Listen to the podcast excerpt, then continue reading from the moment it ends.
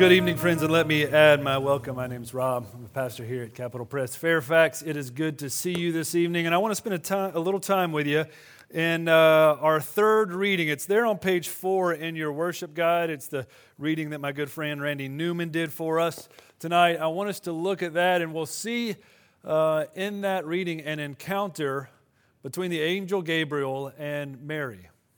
So I want us to look at that encounter tonight, and um, ask ourselves what if understanding that encounter could help us understand the heart of Christianity, what it's all about? And what if understanding that encounter could change the way we lived in 2022? When we went back to high school or middle school, the way we engaged in our relationships, what if understanding that encounter could change who we are on the deepest level? Before we dive into God's word, let me pray and ask him ask our God to do just that. Pray with me. Merciful and mighty Father, we ask that on this dark night you would help us to see the light of Jesus by your Spirit. Father, as we come to your word, we remember that the grass withers and the flowers fade, but Father, your word, it is forever. So speak to us now, we pray. Amen you've been with us around our church the past few weeks, we've been going through the miraculous births of the Bible. Uh, and we've been saying all along that all of those births point to this one birth that we're looking at tonight the birth of Jesus. So, when we come to look at this chapter, the first chapter of Luke's gospel, and this interaction, this encounter between Gabriel and Mary, I want to do it kind of looking at two topics silence and speaking. Silence and speaking. Now, um, during our uh, earlier service, we had a bunch of kids here, so we talked about the, the silent game or the quiet game looking around here.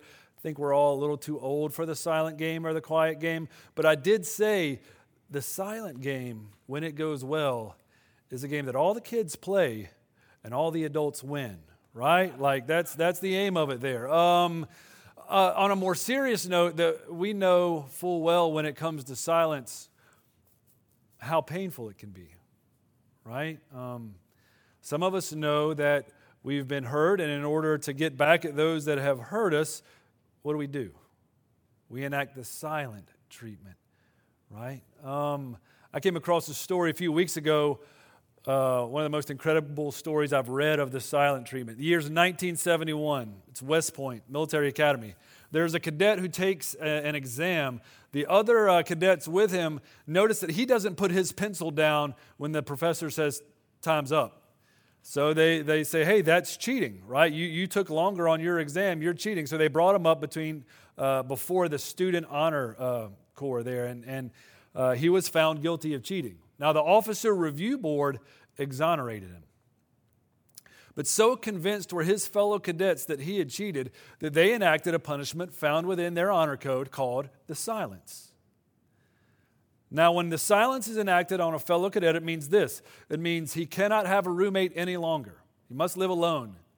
He cannot dine with anyone at the mess hall. He must eat alone. He may never be spoken to except for official business, and then only as Mr right? No casual conversations, no community. This particular cadet in 1971 endured the silence for 19 months until he graduated. We come to this story tonight, this encounter between Gabriel and Mary, and one thing we see is our God is not a silent God. Our God is a God who speaks. This story, the story of Christmas, the story of Gabriel and, and, Mary, shows us that our God is a God who speaks. You see there in the first chapter of Luke that, that Gabriel, the angel, now, angel literally means messenger, all right? Most of what angels do throughout the Bible is come with messages from God. He shows up on the scene. Who knows what Mary was doing? Having a cup of tea, making a fire, going for a walk? We don't know. But Gabriel shows up, and what does he do? He speaks. Because our God is a God who speaks. That's what this Bible is about. He speaks creation into existence. He speaks the Ten Commandments. He speaks through a bush. He speaks through prophets. He speaks through a donkey. That brings me particular hope tonight. Um, our God is a God who speaks. And we should take note of this too. Um, he speaks to Mary.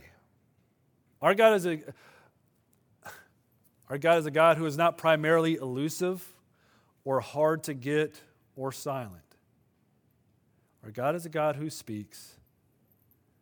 And speaking to Mary here shows us that our God is a God who speaks into ordinary and unexpected places, right? We're told Mary was a virgin um, in Galilee, a town there in Nazareth. Uh, friends, when it comes to the ancient Near East and ordinary and unexpected places, this is about as ordinary and unexpected as you could get. A poor young woman in a backwater, nowhere town right? Like your response would be appropriate if you heard this story and you were like, Really, God? Like that's your plan to bring salvation and to bring your son in the world, her, here. You could not make this story up. Right? But that's the way God is at work, and that's how He's working in this ordinary and unexpected way, which means, friends, for you and I tonight, there are no circumstances and there's no place where God can't meet us and God can't speak to us. That's the kind of God He is. And there's no indication from the rest of the scriptures that somehow um, God was just in awe of all the ways Mary was performing and living, right? Like he wasn't scrolling through his Instagram account and fell on her profile and was like, wow, she really seems to understand the assignment. I'm going to choose her. No, it's sheer mercy and grace to someone that the world would have never guessed. He chooses to show off his grace and mercy through her there, working in ordinary and unexpected places. So, if God speaks in ordinary and unexpected places, in this story tonight, well, what does he say? What's his message that he comes with? What does Gabriel come and show up and speak to Mary? Uh, he doesn't show up and say, All right, Mary, I've got some stuff for you to do. He doesn't show up and say, All right, Mary, I need to put you through a test to see if you're good enough for me to work in and through. He doesn't say, Mary, hey, um, I've got seven habits for a highly effective young mother I'd like you to read. Gabriel doesn't show up with good advice. Gabriel shows up to Mary with good news right? News of a king. He shows up to Mary and says, Listen, you're going to have a son. You're going to call his name Jesus, and he will be great, and he will be the Most High, and he'll, be, he'll receive the throne of his father David, and of his kingdom, it will never end. Gabriel shows up with good news, um, but we need to see this. We know the story. We've read the story. We've walked through it tonight. Just because good news arrives on the scene, it doesn't mean automatically circumstances become easier or better, right? I think some people are disillusioned with Christianity and with God because they think, well, faith or being a Christian makes everything automatically easier or better. It's just not the case.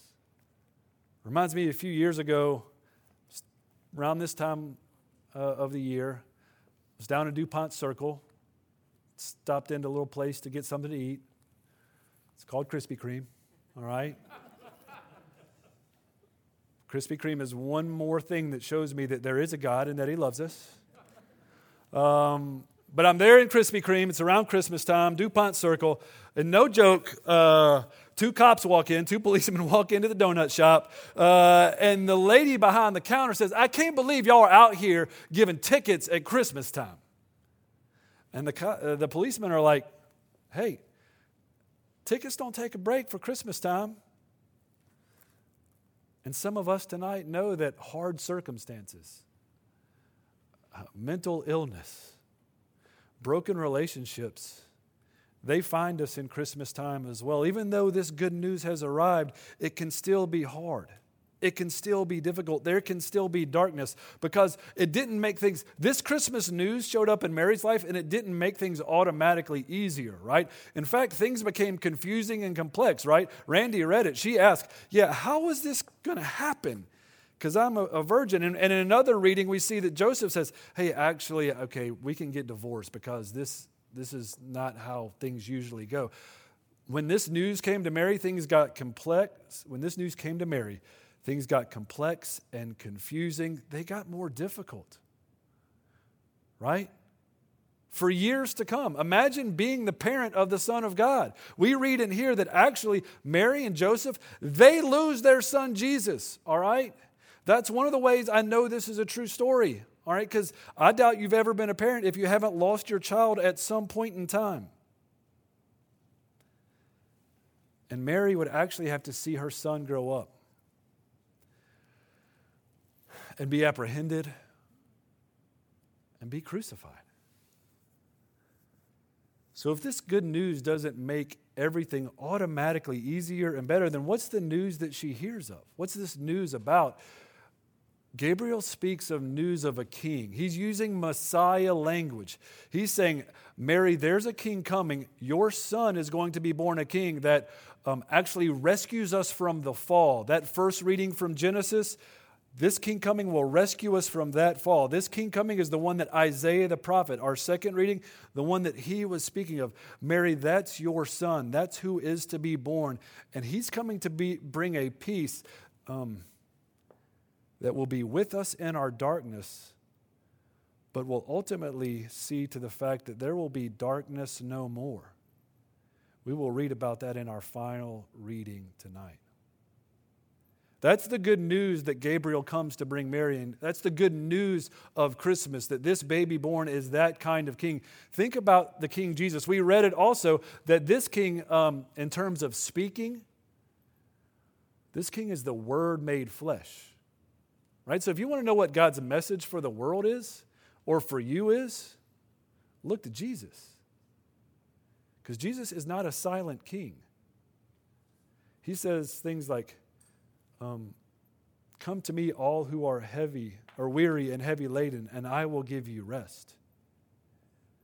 He's not a silent king. He tells stories about lost sons and lost sheep and a love that brings them back home. He's not a silent king because he speaks and says, um, I came that they might have life and have it to the full.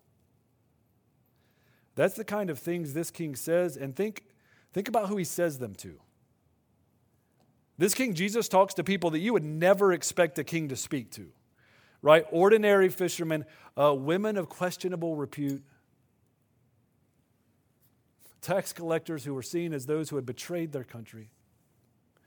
Um, we can all be thankful tonight that when Jesus comes across broken and messed up and confused people, he doesn't give them the silent treatment, right? In fact, he says, No, that's why I came. That's why I was born in Bethlehem, that I might seek and save those who are lost and hurting, that I might bring hope and healing. And friends, he'll ultimately do it by, um, by enduring a silence from God so that you and I never have to. Let's finish by looking at how Mary responds. All right? So there, there she is. Gabriel has shown up. Gabriel has shared this word from God, this message. How does, how does Mary respond? Does she say, All right, I got it. it's time to get to work? Does she say, Oh, man, I hope I don't mess this up? Or I'm hope, I hope I'm good enough to do this. That's not what she says.